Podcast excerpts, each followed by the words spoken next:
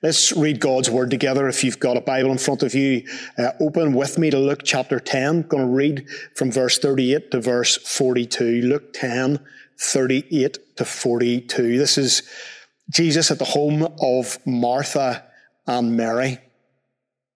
This is God's word. Now, as they went on their way, Jesus entered a village, and a woman named Martha welcomed him into her house. And she had a sister called Mary who sat at the Lord's feet and listened to his teaching. But Martha was distracted with much serving. And she went up to him and said, Lord, do you not care that my sister has left me to serve alone? Tell her then to help me. But the Lord answered her, Martha, Martha, you're anxious and troubled about many things, but one thing is necessary. Mary has chosen the good portion which will not be taken away from her. In these verses, we're introduced um, to two sisters and their brother. So we have Mary, we've got Martha, and we have their brother Lazarus. And we know that Jesus loved them. John chapter 11, verse 5, it says this Now Jesus loved Martha and her sister and Lazarus. So Mary and Martha and Lazarus are Jesus' friends. Now, you've maybe never really thought about that. It seems like Jesus had friends outside the 12 disciples who lived with him and walked with him and, and journeyed with him. Jesus did have friends. Um, and they do what friends would have done, um, what would have been the custom of the day. They invite Jesus into their home whenever he is in their town, and they offer him hospitality. However, these two sisters posture themselves very differently in this moment. We see Martha getting busy. She bustles around, getting uh, the preparations sorted for their guest. Whereas Mary, we read, she sat at the feet of Jesus. Distraction or devotion Let's make a few important points here. Martha was busy serving and getting things ready for a, a, very important guest. I mean, there couldn't be a more important guest than the Lord Jesus. She's hard at work and there's nothing wrong with that in and of itself. Hospitality was a big deal in Jesus' day and, and she wasn't going to mess this moment up. She wants to get this just right. And so Martha gets busy. She was pulling out all the stops. No doubt if there was good china in Mary and Martha's day, she would have got that stuff out and she would have had the table all set with the best cutlery they had. You know, I, I hard work and service. I like people who work hard. I like to see people working really hard. And in our house, in our family, we've got a saying that I use with our kids. And the saying is dead simple. It's hard work pays off whether it's with schoolwork, studies, exam revision, or even with, with football training, I often say to our kids, hard work, and they respond, pays off. Hard work pays off. Martha is a hard worker. That's not the problem here. She comes to Jesus and she says, Lord, don't you care that, that my sister has left me to do all of the work by myself? Tell her to help me. But you see, Mary isn't Martha's problem either. The problem is that verse 40 tells us this. The problem is that Martha was distracted by all of the preparations that had to be made. She is distracted in the busyness of this moment, perhaps even the chaos of this moment, getting everything ready, getting everything in place, being in control of this event. She is distracted from the presence of Jesus himself. I don't know if any of you have been to Sequoia National Park in California, but apparently the, and I would love to go there. I haven't been, but they say that the highlight is getting to see the giant sequoia redwoods, these incredibly, uh, these massive trees uh, after which the park is named. And these trees are awe inspiring. They are literally awe inspiring. They will make your jaw drop. They are massive in their beauty and in their size. And the largest redwood in the national park is the General uh, Sherman tree, which towers above the forest at 275 feet in height. And it's also 25 feet in diameter or 25 feet wide. And they have an estimated age of over two and a half thousand years. They are literally awe inspiring. But there's a story that one man uh, records of his experience of being at Sequoia National Park some years ago. And here's what he says. He says, as my family and I ambled among the giant redwoods, drinking in their exceptional elegance, I noticed a teenage boy walking along with his family. His eyes were transfixed, not by the trees, but by his Game Boy device. Today it would be a smartphone. He was engaged in some sort of video game that demanded his full attention. I was both fascinated and greatly distressed by this boy's apparent unawareness of the extraordinary beauty all around him. So I continued to look his way every now and then throughout our tour of the big tree. Sure enough, as near as I could tell, the boy never once lifted his eyes to gaze upon some of the most beautiful and astounding of God's creations. As I think about this boy today, I feel sad. My sadness is not just for him though. I feel sad for so many others of whom I am included. I'm just like him. We would confess that there are times, I would confess that there are times when I am one of these people I can get so wrapped up in whatever is demanding my attention that I neglect the beauty of God's creation. Sometimes I'm caught up in work. Sometimes I'm blinded by worry. Often what keeps me from delighting in beauty is my ever present handheld device. I don't have a Game Boy, but I do have a smartphone calls me to its siren song. You see, this is the other quiet pandemic that affects all of us. And it's called distraction. I can see myself in that little boy walking through Sequoia National Park. I wonder, can you see yourself in that little boy? We all suffer from distraction. Martha is hardworking. She's diligent. She's in servant mode, but she's also so distracted by it all that she misses Jesus. She's taken her eyes off Jesus. She's losing the personal presence of Jesus in the room and perhaps even in her life. Mary, on the other hand, where is Mary? Well, her sister is sitting at the feet of Jesus. Some translations include the word also, that Mary also sat at the feet of Jesus.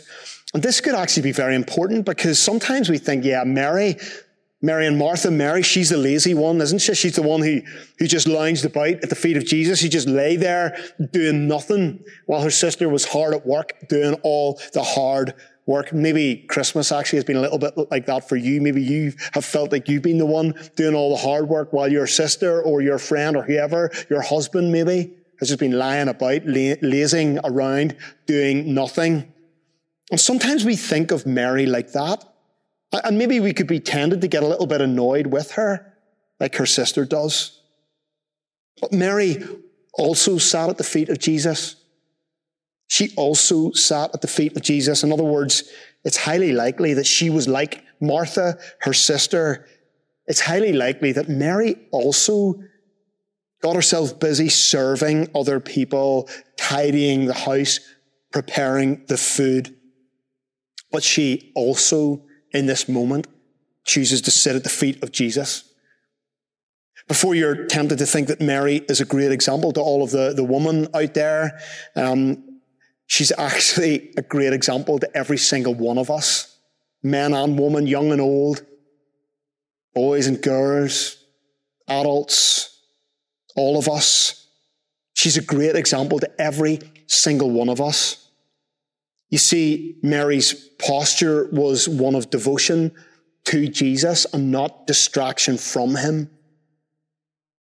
To sit at someone's feet was a posture taken by disciples of a rabbi in Jesus' day when they would have listened to their teaching and instruction. In fact, in Acts chapter 22, verse 3, the apostle Paul says that he was educated at the feet of Gamaliel. It was a posture of discipleship. It was a, a posture of apprenticeship to a rabbi, to a teacher. You see, Mary is sitting at the feet of Jesus. She's eagerly desiring to learn from him, to rest in his presence, to hear his heart, to hear his words, to follow his instruction. Mary was devoted to Jesus. As we begin a new year, as we begin and embark upon 2023, my big question for us, or the questions that I have for us, are these. Are we going to begin the year distracted from Jesus or devoted to Him? Are we going to start the new year off in the right tone, on the right foot? That's why we're doing this today. We simply want you to sit at the feet of Jesus this morning. We want you to find stillness today. January the 1st, 2023. We want you to sit at the feet of Jesus. A prayer resource has gone out. We want you to use that. We want you to find quiet space to be with Him. We want you to find stillness today, to set your hearts on devotion and not distraction into the year that is to come. Pray about that. Pray that your heart would be devoted in 2023 and not distracted. Many things are the one thing. You see, we've got to notice what Jesus says to Martha in verses 20, uh, 41 and 42. Jesus says, Martha, Martha, why are you anxious and troubled about many things? But one thing is necessary. Mary has chosen the good portion. In other words, Mary has chosen the one thing which will not be taken from her. When a name is repeated twice in the Bible, God wants us to, to sit up and take notice. It's like Genesis 22. Abraham, Abraham, when an angel of the Lord comes and speaks to Abraham and Isaac's life is spared in that moment. Or Exodus 3, when we read Moses, Moses, God calls to Moses out of a burning bush and Moses' life was never going to be the same again. Or 1 Samuel 3, Samuel, Samuel, when God speaks to the boy Samuel in the night, never too young to be anointed by God for his purposes. Or Simon, Simon, when Jesus speaks to Simon Peter, prophesying that he will fail him. But following that, he will be restored to Jesus and he will be an encouragement to others in the faith. Or Saul, Saul, when Jesus speaks to Saul on the Damascus road, and again, Saul would never be the same again he would become Paul. He would go from a, a, a, killer of Christians to one of the greatest Christians, the greatest missionaries there has ever been. And now we have Martha, Martha. Jesus wants to make a very important point. Martha, Martha, you're anxious and troubled about many things. This is a really important statement for Jesus. You see, Martha wasn't doing anything wrong. She was busy serving, working, but in love, Jesus gently rebukes her. Many things are troubling Martha, but those many things that have been troubling her and given her an anxious heart have replaced the one thing that she needed more than anything else. And it's Mary sitting at the feet of Jesus who has chosen that one thing. What is this one thing? What is this good portion, this good part that will not be taken away from Mary? Be honest with yourself. How anxious and troubled are you by many things as the new year beckons us forward? What are the things that are troubling you? Family troubles, sickness, in your own body or in your family, finances, mental health concerns, relational breakdowns, whatever it might be. We all get anxious and troubled by a whole host of things, by many things. Jesus sees those things. He knows those things. But he wants us to redirect our attention and our affections to the one thing that is really needed above everything else. The one thing is to sit at his feet, to be devoted to him.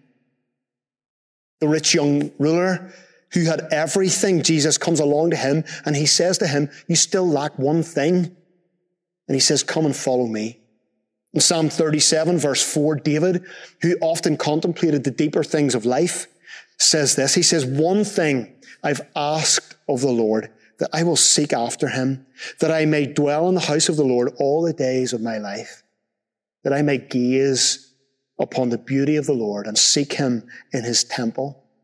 Or in Philippians 3, the apostle Paul, whose life was turned inside out and upside down after his encounter with Jesus, he says this. He says, brothers and sisters, I do not consider myself yet to have taken hold of it, but one thing I do. He says, forgetting what is behind and straining towards what is ahead, I press on towards the goal which God has called me heavenward in Christ Jesus the one thing. What's the best way to begin 2023? Well, the best way for us to begin this new year is to pursue the one thing. Above and before the many things that we would choose to sit at the feet of Jesus, that we would position ourselves in faith in His presence at His feet every day. Before the chaos of that day hits us like a hurricane, that we would sit at his feet, that we would see ourselves as disciples, as learners, as everyday apprentices of Jesus, that we would be devoted to him, that we would learn from him, that we would love him more, and therefore that we would love others more as well. Just as we finish this this morning, um, Tyler Staton says this in his book, Praying Like Monks, Living Like Fools. He says, Many people confuse stillness with waiting for revelation. Sometimes revelation does come and it's marvelous, but that's not the purpose of stillness. The purpose is consent. It's the daily practice of consenting to the work of God's Spirit, which is deeper than understanding or words. It is how deep calls to deep from our soul to His. You see, God's presence is never the problem. Our presenting ourselves in His presence is the problem. We all struggle with stillness. But in stillness, we give God the first word and we let our spoken words, our, our prayers follow as a response to who He is, to what He's done for us, and to the promises He speaks over us. So 2023, let's prioritize daily devotion at the feet of Jesus. Let's kill daily distraction. You know what those things are for you. Let's ensure weekly Sabbath, a day that's different, prioritizing gathered worship with God's people. Yes, we're online today, but as a priority, we want to gather here with God's people in this place every week a day that's different, weekly Sabbath together with God's people. And finally, 2023, let's, let's work and serve God from a place of rest, not the other way around. Let's not burn ourselves out. Let's not work hard and serve hard and give ourselves to other people and then rest. But when we find ourselves resting, we find ourselves exhausted.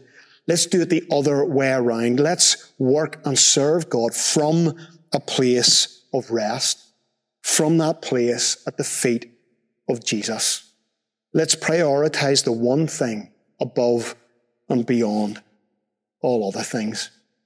Amen. Let me pray and, and then uh, we're going to sing together again. Let me encourage you to worship God from your home, wherever you are. Let's pray.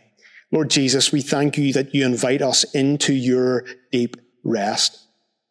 May we work and serve and live and move and have our being in 2023 individually with our families, with our friends and with our church family. And may we do it from a place of rest. May we prioritize that as the one thing that we pursue before every other thing that we would sit at the feet of Jesus in devotion to him. And now may grace and mercy and peace from our God, Father, Son, and Holy Spirit rest and remain with us, each one of us this day, into 2023 and forevermore. Amen.